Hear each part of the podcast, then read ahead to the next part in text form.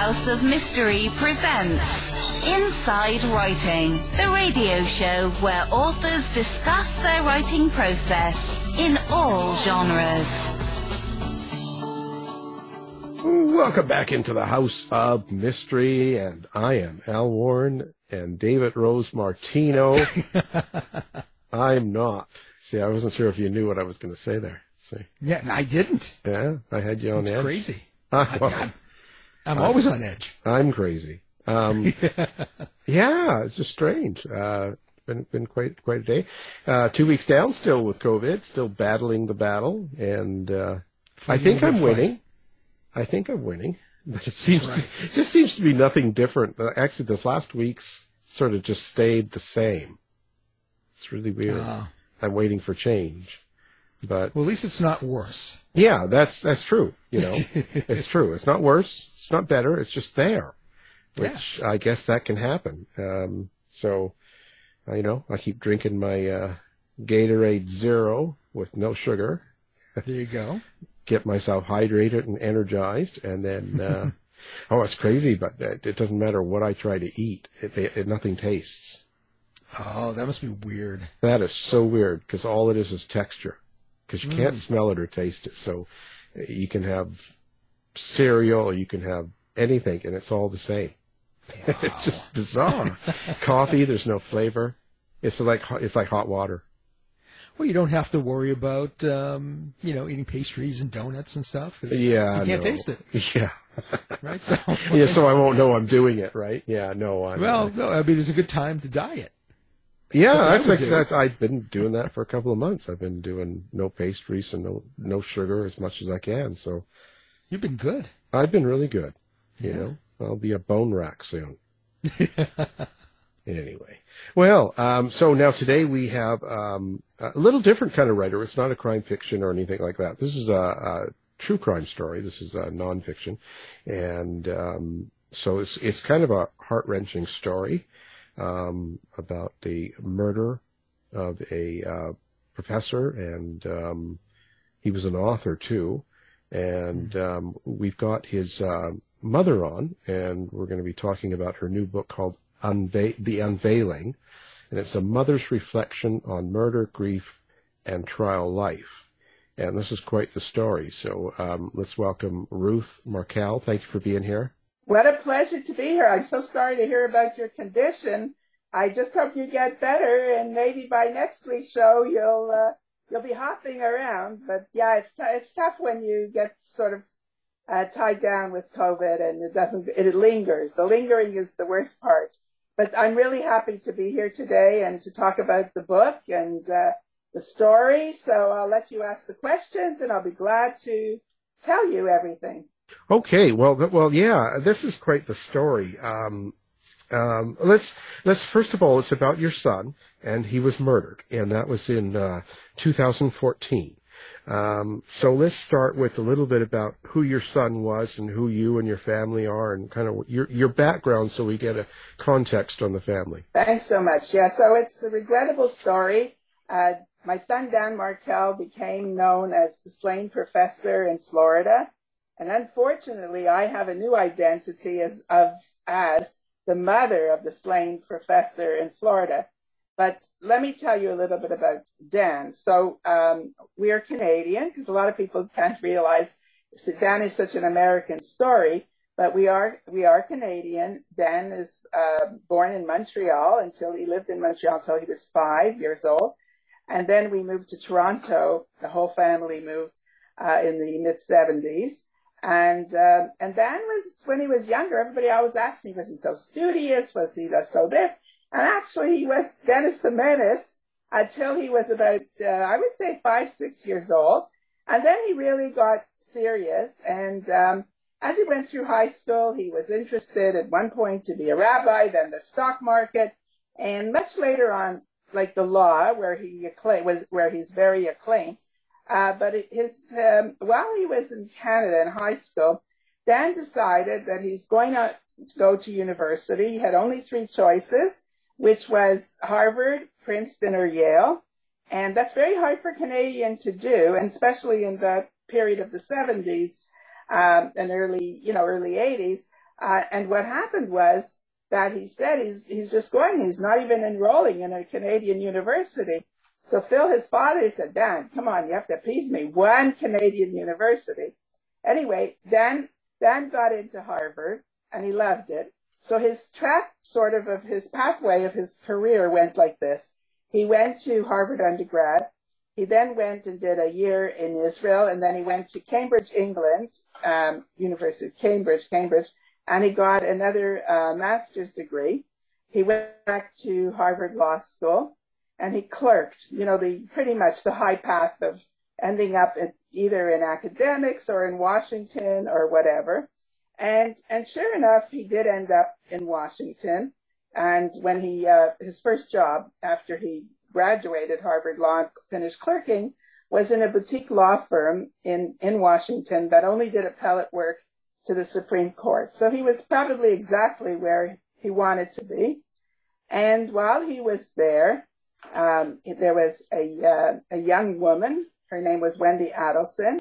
She lived in uh, in um, Florida, in Miami area. She was seven years younger, and she wanted to be uh, an intern for a short period of time in Washington.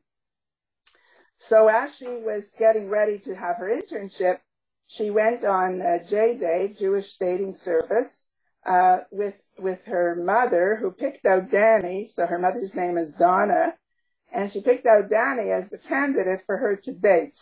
So this was sort of um, a beginning of a relationship while he was there.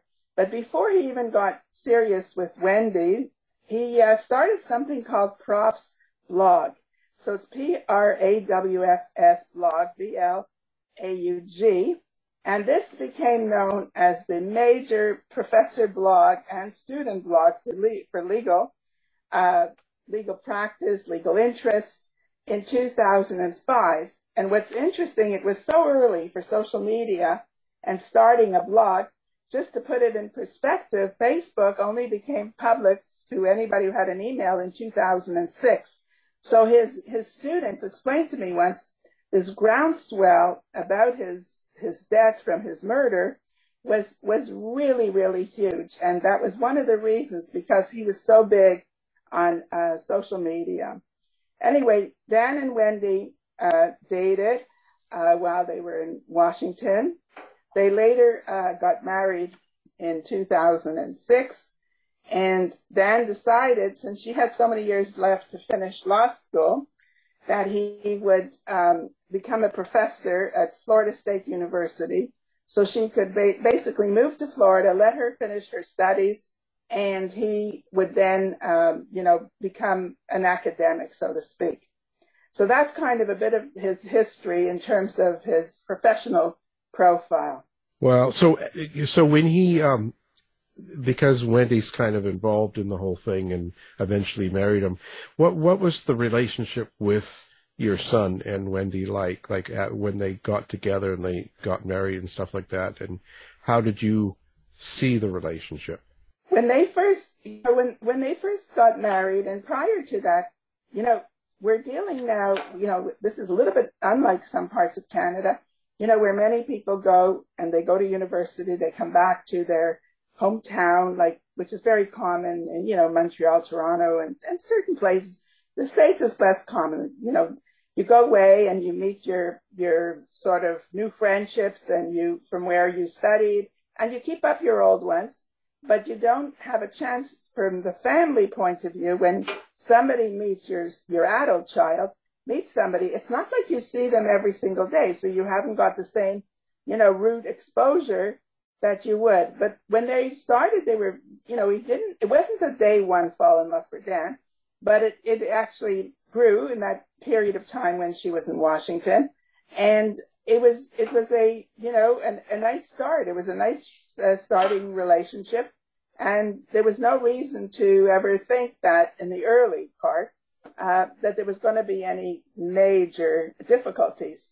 And the difficulties that did come were later. So uh, the children were born in um, in 2009 and and and 2010, and one of the things where um, Dan had started to have strong Jewish identity when he was 13, 14. and wanted, um, you know, the family to have some kind of, you know, customs, Jewish customs for holidays and programs and so forth. And they had an agreement that the children, once they were, you know, kind of preschool age or school age, or the household would become kosher, particularly for the children in their upbringing. And, and that meant many times in Jewish homes, people are kosher inside their home, which means they don't eat um, bacon, they don't eat pork, they don't mix milk and meat, but the, and they adhere to certain dietary uh, restrictions. And um, and Wendi and Dan had that initial agreement, and when they went to the daycare, when the boys were very young, uh, they would bring tofu products. Like so, the, the other children were having a hot dog. They had a hot dog too, but it, it was made it was made from tofu, and that was really the um, you know I would say the distinction only between them. But then there is another problem, which was started to happen very young, uh, which was Wendi's mother Donna would come into the to the daycare and tell the daycare people just give the kids the regular food and so forth they didn't really listen too much.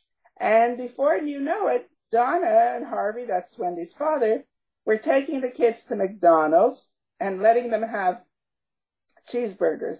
So cheeseburgers was really a no-no. A, the, the meat is not kosher, but you're putting meat, uh, milk product with meat. So that was like a real sabotage to Dan's interest in having some religious stuff. Yeah. Um, yeah, strange, you know. Um, so now, eh, how many children did they two, have? Two boys, very close, very close together in age. So now, um, how long were they together before the murder happened? They were together. So they, they here's how the the uh, they got married in 2006. The murder happened in July 2014.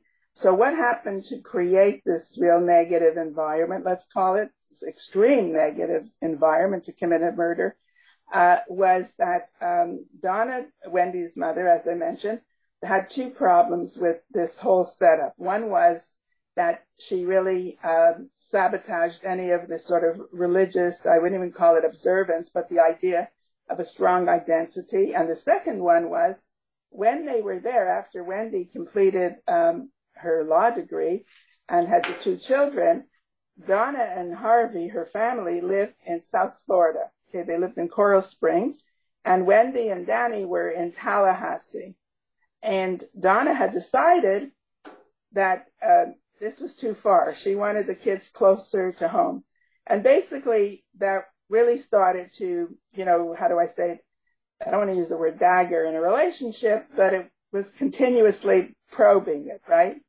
And and eventually, Wendi herself felt uh, stifled in Tallahassee, and what happened was they could have moved together, and Danny was always willing to go anywhere. Initially, Wendi said she would be interested in Washington, but that later changed, and she was only interested in going back to South Florida.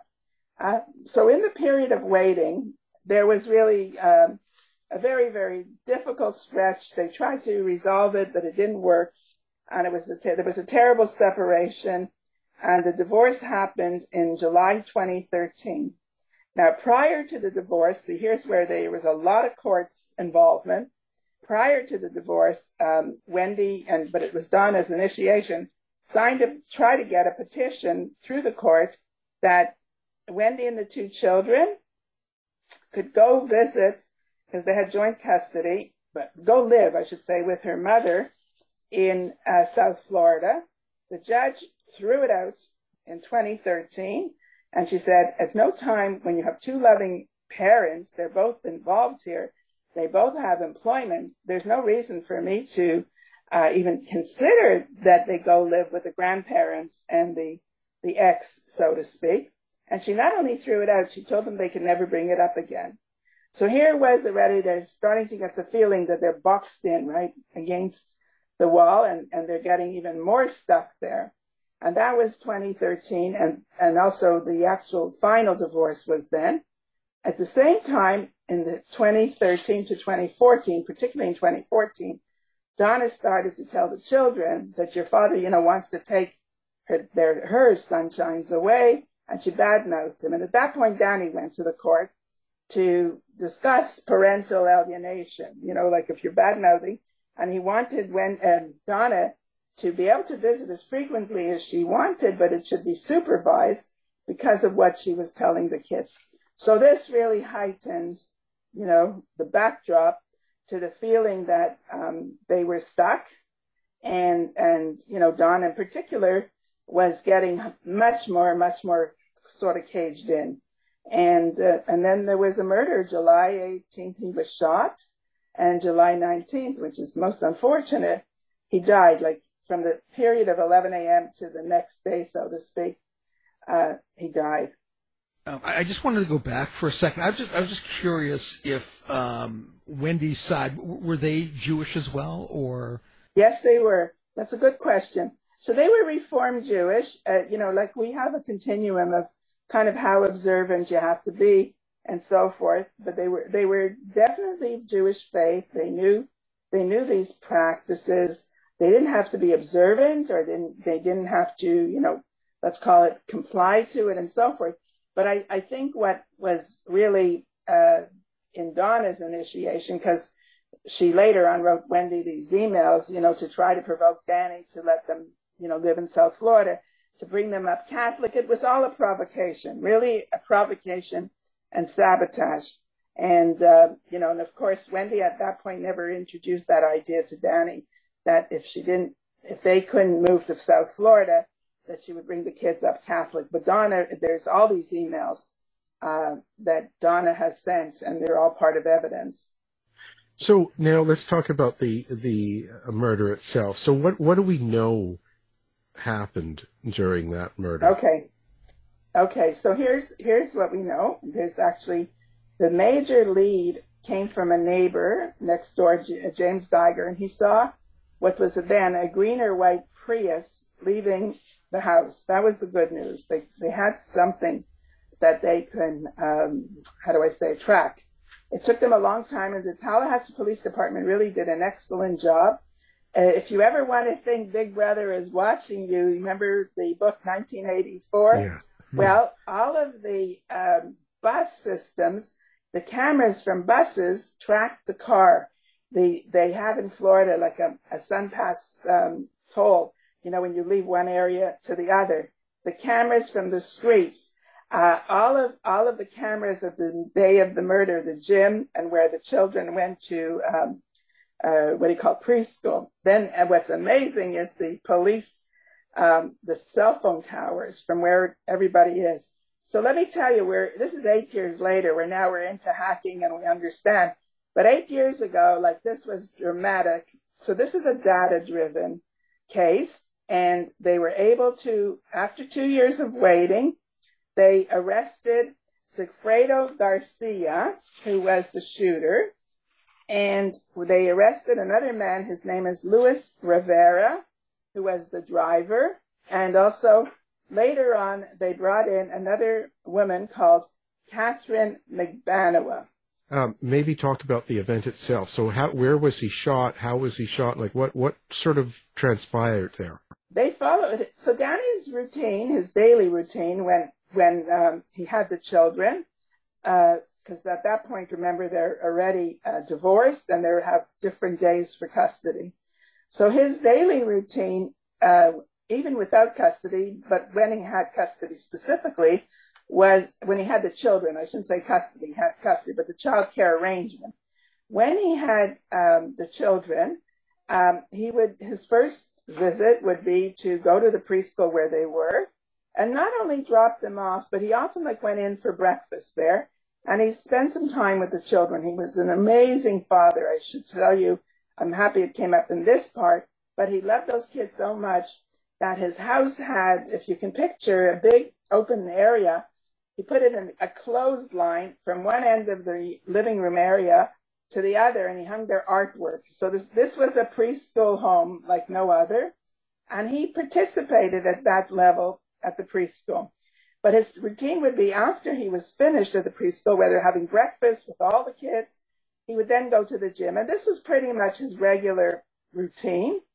And they followed him from the gym uh, to his house. Okay, so now they have the tracking of all the Prius. The Prius was at the preschool, the Prius went to the gym, and the Prius came to his home. And and luckily for me, I often speak to Danny when he's just driving home from either work or or, or the gym, and he had to make a phone call because I would uh, just five minutes as he's sort of getting closer to his neighborhood. He says, "Look, Ma, I got to get off. I have to make this other phone call," and I'm thrilled that God at least had. This is a terrible story, but if I would have heard the shot, I don't know if I would be able to talk to you today. Anyway, I was not on the phone at the time. The Prius uh, followed him into his driveway. They never went in the house, and they shot him right in the car. And and the neighbor heard it, and also this person on the phone with him. They called um, right away. You know, the dispatch, the emergency uh, line, and dispatch, and so forth in Tallahassee. So that was really the event. And then he he was shot 11 a.m. on a Friday. We weren't contacted. They couldn't find us right away because we're in Canada. They called us about 5:30 in the evening, and they told us that he was shot and he's not going to make it, and he would die approximately 2 a.m., which is exactly really what happened. It was ter- terrible for for us, and um, and you know, like this is the sad part, the terrible part. So we are homicide survivors today, which has a category related to grief all on its own. It's the psychological impact of sudden violent death on the family, and it and it's it's poignant. So let's go back to the people that were arrested then. So what what what were you saying about what we knew about them? Okay, so what we we didn't know anything for two years other than they uh, a year after the police had a big conference and they told us they had a car. That, that was the first part. The big breakthrough was uh, May 25th, 2016. And that was when Sigfredo Garcia, the shooter, he was arrested and he was convicted in September of 2019. We had a lot, a lot of hearings. They were postponed and the trial life is terrible. That's what the book is about. So the book is called The Unveiling you know, a mother a mother's reflection on murder, and then this is the murder I'm describing, grief and the trial life. And um, he was uh, just just recently, I mean, 2019, uh, where he was convicted. They had the death uh, penalty on him, but he wasn't sentenced with that. His buddy Luis Rivera, who was the driver of the car, he plea bargained. So this was very significant. He plea bargained and he brought in Katherine Magbanua, who is the go-between and between um, Garcia, Rivera, now, and the Adelson family. So she was just just convicted May 27th of 2022, and she's con- convicted of uh, life, life, and also conspiracy and solicitation of murder. So she was convicted on the basis that she was getting the money from the from the family and bringing it to Garcia and Rivera and herself, like how she was paid.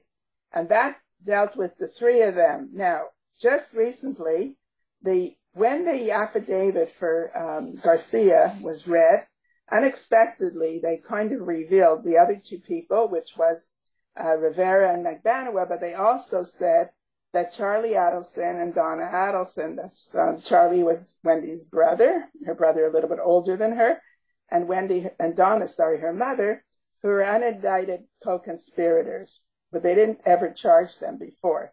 For the first time since that happened, uh, Charlie Adelson was just just charged April 2022, prior to Magbanua's conviction a lot happened in 2022, really, a lot. And that's kind of where we are. Three people are in prison, one person is in jail. His trial will be in 2023, probably spring. That's Charlie Adelson. This is quite a process, and I know I've covered other cases that have kind of been like, well, everyone's a little different, but have taken a lot of time, several years. Um, what's the process like for someone like you? Terrible it, I call this. Um, well, first, let me let me tell you a little bit about why I wrote the book. Okay. It's going to yeah. really show you what what the story is. The book is called The Unveiling: A Mother's Reflection on Murder, which we're talking about now, grief, and trial life.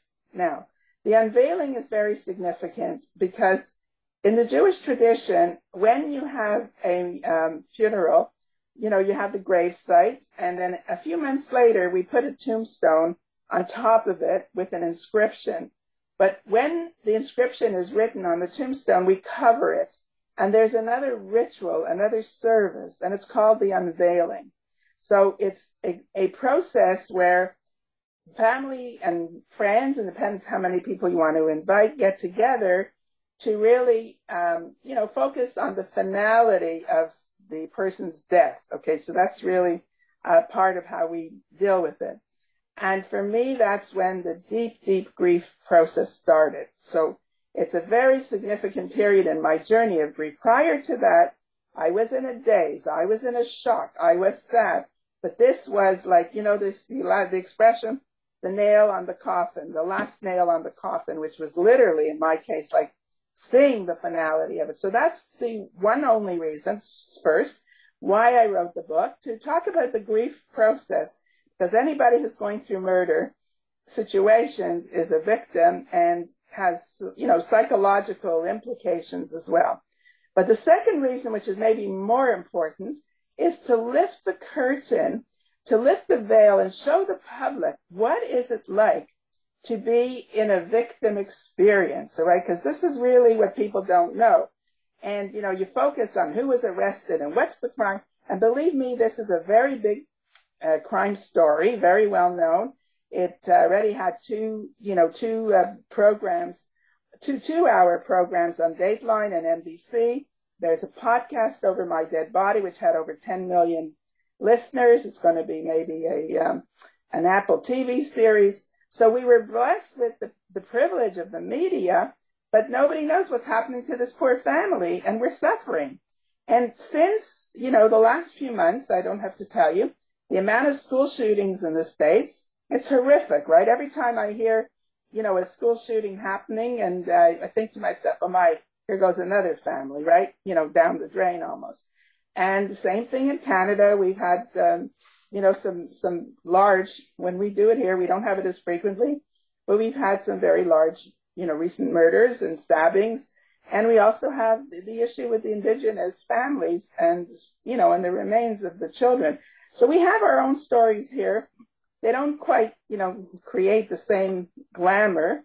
Uh, and this particular story is, you know, very glitzy.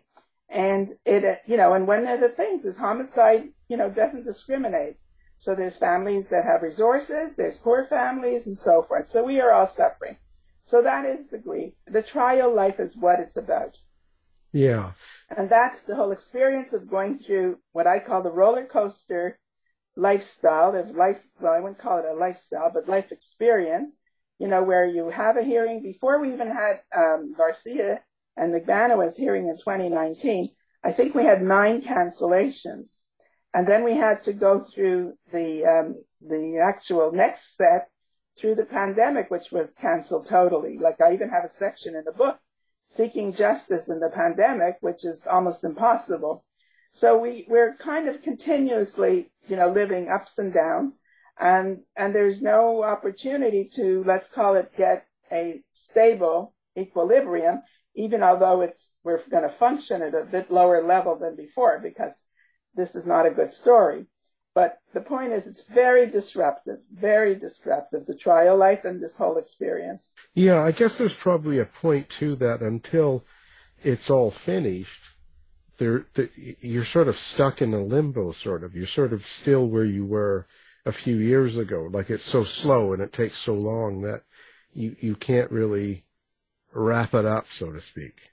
No, that's true, 100%. And that's why I describe it as I say, I have this expression, closure is a word in the dictionary. You know, the two words that people will say is, you know, move on, or, you know, like, or they don't say it actually because, yeah. you know, they, most people are very, very understanding and sympathetic. But sometimes when things are so lengthy, like this is, you know, people want to say something, all right, you know, kind of move on, but you can't move on because just to give you an example, um, Katherine Magbanua was convicted in May she then had afterwards, uh, she's appealing. Charlie Adelson was um, arrested in April. he just had an Arthur hearing uh, September 29th. Right. And then there was sentencing for Katherine. So even not the big, big trials, if you see where I'm going with this, Yeah. the small stuff is also totally interfering, disruptive, and you cannot really, you know, get to a point where you can naturally take a breath because the next event is, is going to happen in the next month or so. So this is kind of where we are now. Like right now, we're waiting for case management, which will happen in December of this year, to tell us when um, the next trial will be, which will be early spring of 2023. So what? What? It's hard. Yeah. So what? What can you do, or what have you done, to try and, um, let's say, live more normally? I mean, it's never going to be the same, of course, but uh, is there things that you find that help you kind of get through? Yes, I'm going to tell you. So one of the things that happened, um, and is an important part of the story today, uh, unfortunately, in 2016, when uh, the arrest started to happen, Wendi cut us off from seeing our American grandchildren. Their name is uh, their names, I should say, are Benjamin and Lincoln. And at that point, we were shocked because that was our only tie to Danny, right? And they, they're tied to Dan's family, and we want to make it no matter what that we never abandon the children. So what happened was we tried through our lawyers to, you know, get Wendi to reconsider, let us visit, and so forth, and nothing ever happened. And then what? Then what I did do. So now I went from grief to advocacy, and the grandparent issue it tormented me like this, like talking about the trial life. I, I needed to do something, and I live in Canada, but I have the benefit of a lot of American uh, insightful friends. And one of them was our lawyer in New York. And he says, Ruth, you're going to have to write a bill. Bill. I'm sitting in Toronto. I'm I going to ever write a bill in Florida. And then, and then another one of my friends, these are all Americans, right? The American way, let's call it. You, you're going to need lobbyists. so again, and then the lobbyist was interesting because then I really moved on that one. It was 2016. And then the lobbyist said, you know what? We're just going to have an election now. And, uh, it doesn't pay because I need to know who's going to be in power to influence. Anyway, 2019, after Garcia's trial, I'm in Tallahassee and this young woman comes over to me and I could see she's Dan's age. She says, can I, and I'm, can I give you a hug? And I said, sure. Like, you know, like I, I saw that she's very engulfed in the story and so forth. And her name is Kath, Catherine Halpern Cyphers. And she says, what can I do for you? And I just blurted it. I'm sitting on it now for three years. I said, grandparent alienation. So, and that's a huge social problem on its own. And she says to me, done, done. This is October. And it just turned out that um, she uh, was part of, and today she, she actually owns this media company, but she had worked for many years in the actual, as a staffer in the legislature. So she knew all the contacts and so forth. And we put together, you know, this takes a village. And she did, she's the champion, and I'm certainly the strategic, the back part of it. But she did the, all of the front work. She, we got lobbyists. And in 2020, that's now, I'm 2019 October where I meet her. 2020, she got already Senator Brandeis to pass this bill potential in the in the Senate, which it did. But we didn't have time to do it in the um, the legislature. In 2021, so this is now try two, so to speak, we decided we'll work only on the language of the bill because that becomes critical. But then in 2022, we just passed um, the Grandparent Act, and it's basically it's it's called under the formal name is HB 119, but it's called the Markel Act. It's informal, and it allows grandparents in very specific situations where one of the partners um, is deceased, and it's possible the other person who survived, the other parent of the child, is involved, and it's either there's civil or there's criminal findings against them. And this bill was just just passed, uh, signed, I should say, in June 24th by Governor DeSantis. So this is what I've been working on for the last, you know, few years, and it's and it's really been a, an amazing experience because something positive, right? You go from grief. This is what's also the book is about from grief, you know, to promise to uh, outcome. And we had a really good outcome. And this is unusual. So the advocacy issues are the things that made it work for me. And I say this, you know, to any parent, and particularly parents who've lost their children, probably to violence, you know, and I am so sensitive to these families. They think about their child. They think about, oh, should I make a foundation? How can I memorialize them? And my message to them is really, it's never too late. You know, don't, and I have a new saying. This is one of my sayings. I've become a, a phrase person. don't get lost in the loss, L-O-S-S. And that's to anybody who's in grief. So we made it. We actually got legislation passed. And we actually, um, not using the legislation, we had a visit in April 2022. So this 2022 has been such a breakthrough in this case. Really uh, a positive year, and I hope it continues. So, are you planning on pursuing that legislation now and getting rights to your grandchildren? Well, we had a visit. I don't know if we need to use it. Uh, first of all, it doesn't exact. We have the rights to use uh, the legislation. So right now, there's not a finding uh, against the mother of the children, Wendi Adelson, right either civil or criminal. Now, civil civil suits, wrongful death suits, as I think you might know, or the audience I should explain it. That's in the family. That's that is in the capacity of the family, right? This is not. It's like O.J. Simpson and all these other cases where they didn't get, um, you know, like Bill Cosby on maybe on the criminal stuff, but the civil suits work, right? right. So that's in our hands. We didn't use it yet, uh, but it it's close enough if we need to use it. But at the moment, I think that, um, you know, maybe Wendi, through the advice of her lawyer and others, has sort of created a little bit of a room for an opening so that sort of not that it prevents us from using it, but it, it just makes it easier to not have to go that route to see the children. Yeah, yeah. It's a, we, it's a, we had one visit so far. Well, that's a good thing in a way. It's sort of it, it, it's a little bit more promising, as you said, right? There's there's more of a future, maybe. How how was the visit with the grandchildren? Then did it turn out good? Was it? Uh, were... It was amazing. I have to tell you, we were nervous a little bit, like we haven't seen the kids for six years. Yeah. And you couldn't have planned it better. My Canadian grandchild, the youngest, is 16. And I said to her, you know, I said, what do you think? Can we ask them to give us a hug or whatever? She said, yeah. And what I what happened was it just worked out so naturally. They were dri- walking towards us from a parking lot, you know, and we went over to greet them and we said, "Hey, can we give you a hug?" And both both kids, I mean, two kids, they're adolescent kids. You don't get a hug normally sometimes. Right. They both they both hugged each of us. I mean, it's like back and forth, and you know, forth and back. And we had a very an amazing visit. It was not long, but it was good. How much experience did you have in in this whole system? Like, did you have any any legal experience or anything? Did you, did you have you ever gone through any of this stuff or had to work through this sort of? Yeah, so I'm going to give you a little bit of background on myself. Okay, so I'm um, born in Montreal, living in Toronto, and I was my first degree. I have several.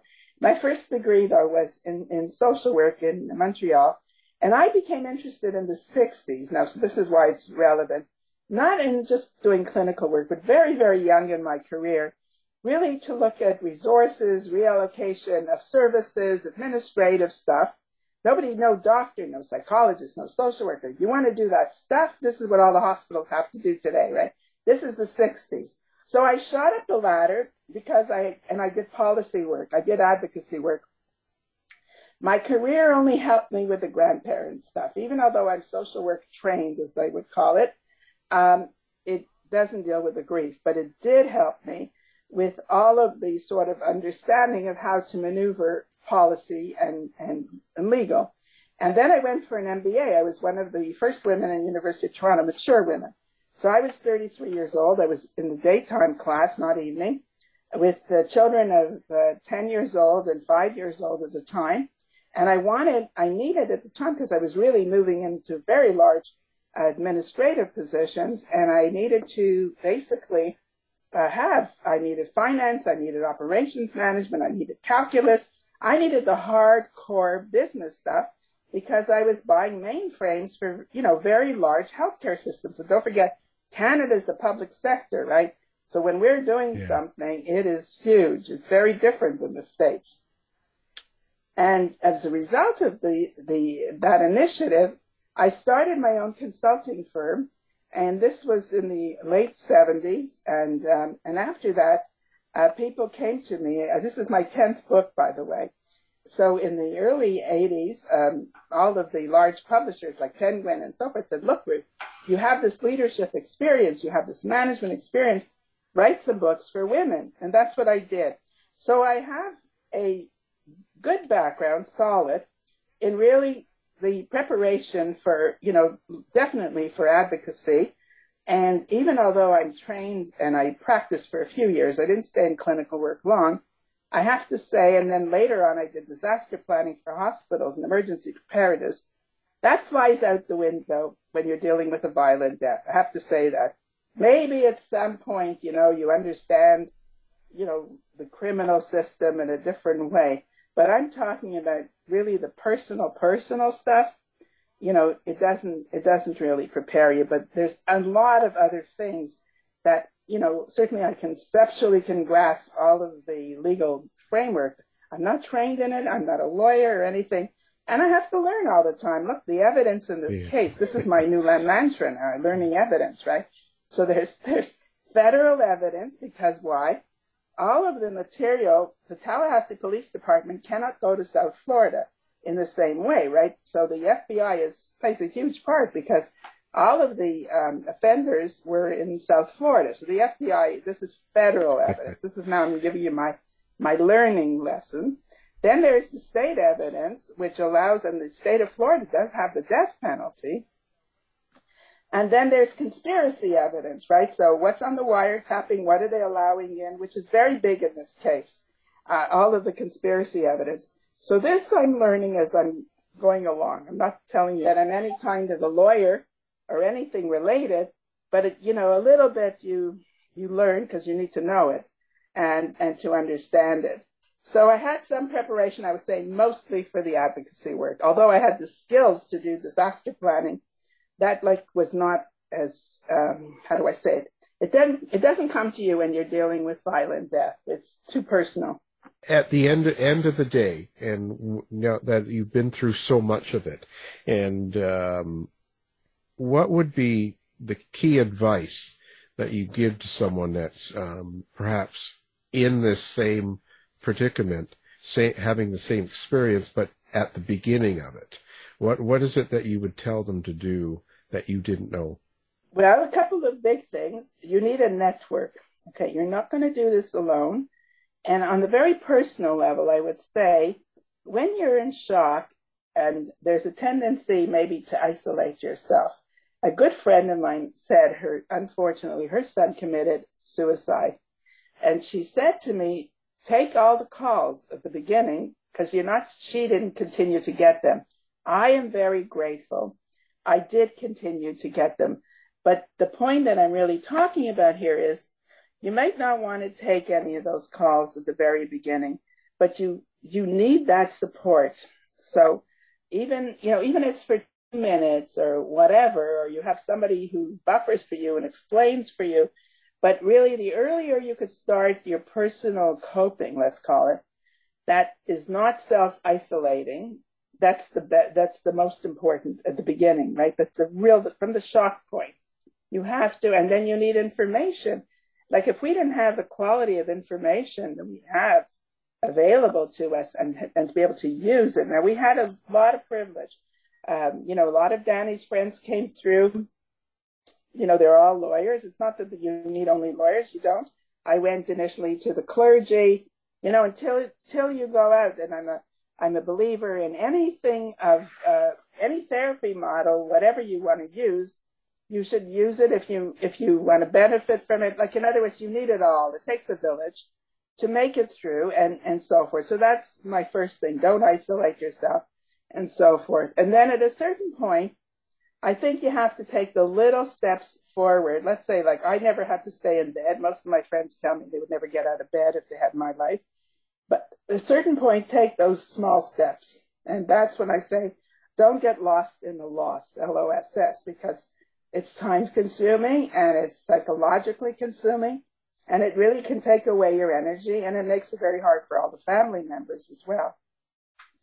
So those are the really the, the mental health question is important and also, you know, getting as much coaching as you can uh, about the criminal system. In my book, The Unveiling, I have a murder coach, which is a terrible story, but it was so beneficial to me.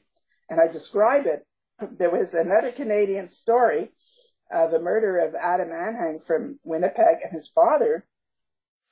He reached out to me. The whole book has all about how he explains to me at certain points, going in front of the jury, doing this, doing that, using the media. And the book, the, the middle part of the whole book is trial life. And it really, really describes the kind of intervention. So he helped me, and I say to any family, get as much help as you can. Really, that's the most important point. Plus, extend yourself too and take the small, small steps, but take them. Yeah. Well, you shouldn't really have to, you know. Um, you know, in this system, it, it, should be set up more for the victim in a sense, and, and victims and survivors of, of crimes like this um, you shouldn't have to play to media and work the media or work the, you know, the, the system, so to speak. You shouldn't have to, if that makes sense. There is good be look, I'm going to tell you, there's very official, let's call it, and good victim liaison, all right? Like both, in my case, the Tallahassee Police Department had an excellent social worker who started from the beginning. The state attorney's office has a victim liaison, which we work with a lot. Now for the appeals, there is, but they're not as active because the family has less, um, in the Florida appeal process, has really less input. But having said that, you still need a lot of interpretation and, and you still need a lot of terms. Like, you know, when you get, when the juror gets their, jurors, I should say, get their descriptions, they really, um, in, you know, a very short period of time have to read through all of the different, you know, legislative pieces and the criminal law and so forth about the verdicts, the prosecutors, the witnesses, you know, and so forth. I think that um, there's some room in legal training, not so much in the prosecutor level, but from the defense teams uh, to have more sensitivity to compassion. I think that's the biggest issue here sensitivity to compassion.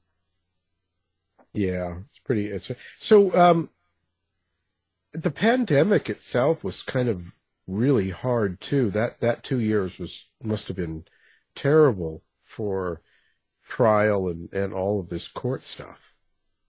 It was that was a disaster to be honest with you because you see we just were moving 2019, which was September, right? We had just just had the um, the Garcia trial, and and here we were. There should have been you know the next level of momentum and everything kept on being, you know, continued or postponed. The word continuance is like a legal term, but it's it it sounds like it should be post, you know, continued to me means you're having it, right? But continuance means canceled. You're not hap- not it's a non-happening, right? They're taking off that date. And um, the point is, we had so many, and then we also had a situation uh, initially, and then through the pandemic too later. Both of the defense lawyers, and they're young, had cancer. So they weren't willing, even when the courts opened up, they weren't really willing yet to risk, um, you know, any uh, opportunities, so to speak, for disease. And that even was further delayed. So it, it was it was horrific. The the only way that I personally used the pandemic was to write. Okay, so this was the opportunity for me to basically write the book during the pandemic because I was stuck. And Canada had very strict rules, very, very strict rules. And that was one of the um, opportunities. I'm stuck in the house, literally. And that's when I when I just said, okay, that's it. I'm writing the book. I wanted to do it anyway. And and that kind of worked in its own way for my benefit because then I had a job to do, which I like distractions. In this kind of a situation, you need a lot of distractions. Yeah. When you look back at the book now, are you happy with the way it came out? Yes, I'm. I'm very happy. I mean, it ended. The book writing itself actually ended the story in 2021. I did an addendum at the very last page of the book about 2022, right? Because that was really when two big breakthroughs. And the amazing thing, just to put it in perspective, on April 20th, we went to visit the children in Miami. We went for the day and um, we we're coming back and we're at the airport and I get a call from the FBI. Did you visit the kids? Yes, everything went well. The next morning, 6 a.m., I'm, I'm, we, got, we only got into the house maybe 1 a.m. on the next day, on the 21st, and I get a call. Charlie Adelson is arrested. I, th- I thought I'm dreaming, you know, six o'clock in the morning, you know, in 24 hours, the two biggest breakthroughs in the case really happened. And so, um, yeah, I'm very pleased about the book. I, I, think the book has strong messages to other families, specifically about seeking justice in the pandemic and the whole experience. And the exposure, I think what the book is my, what my purpose was, is really to show the public what is a family like. I mean, you have the glitz and the glamour. In this case, has so much of it and uh, what what is really happening behind the scenes. And that I think I met the purpose of why my my what my goal was, and that's why I call it the unveiling, literally lifting the curtain of um, the whole experience to the family. How are the grandkids holding up? Well, they're they're 13 and almost 12. In fact, 12 tomorrow is the second one. They're very close in age, and um, it's very much. Uh, it's hard for us to know what they know. I'm going to tell you that we mm don't have an idea of what they really understand. I don't. I so I you know I, I they're they're on a, if you meet them on a you know an interactional level, they were fine. But do I know how fine they really are? I don't, and I don't know really what they right. know, and I don't know when they're going to know it. Right. So that's very much what is concerning to me right now. They're my biggest worry. They're my biggest worry the grandkids. I'm sure.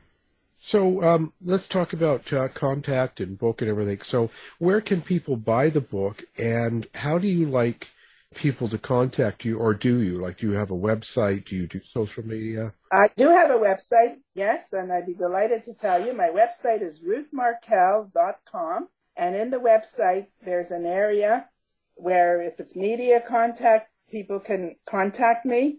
There's another site that people should be familiar with who want to follow this case. And that's another benefit that we had. One of Dan's friends, Jason Solomon, started something called Justice for Dan, which is on social media, Twitter and, and everything else. And it's and if you search it, let's say just Google it, it's Justice for Dan posts. Very, very simple and very, very easy. And um, the other thing, the book uh, can be purchased uh, through Amazon, through the book, the big bookstores. I'm not sure what you have where you are, but Barnes and Noble has it. And if you just look on the internet and search "The Unveiling: A Mother's A Mother's Reflection on Murder, Grief, and Trial Life," and you could see all of the places where the book can be purchased. And of course, um, some people want it in a digital form. It's going to be out on, it is, I should say, out on Kindle and Kobo, and it's now even an audio book. So I think it's there, and I would love people to look at it. It's a, it's a very important story. It's a complex story. And, you know, the purpose really is of showing people what is it like for a family to go through this? What does the, the grief experience look like? And what can be a positive outcome? And, you know, some of the people say to me, who do you admire and what, you know, sort of who do you look up to? I'd like to say that we're moving in the direction of something like Mothers Against Drunk Driving. You know, look at the power of what they've done. And so there's room for people who are really feeling downtrodden, whatever it is, to fight back. Uh, you know, there's been airline mishaps, all kinds of stuff that's gone on. And, and just engage yourself because they say that it helps you with the healing of the trauma. And I think, I think that's true. I do believe that. Well, fantastic advice. Great book. So the book we're talking about is called The Unveiling. It's a mother's reflection on murder, grief, and trial life. And uh, the author of the book has been our guest, Ruth Markel. So thank you for being on the show. Thank you so much. And I hope you recover soon and uh, you just get better and go flying. well, I hope so. You've been listening to the House of Mystery radio show. To find out more about our guests, hosts, or shows, go to www.houseofmystery.com. Show's over for now. Was it as good for you as it was for me? Well, a production of Something Weird Media. I'll be back.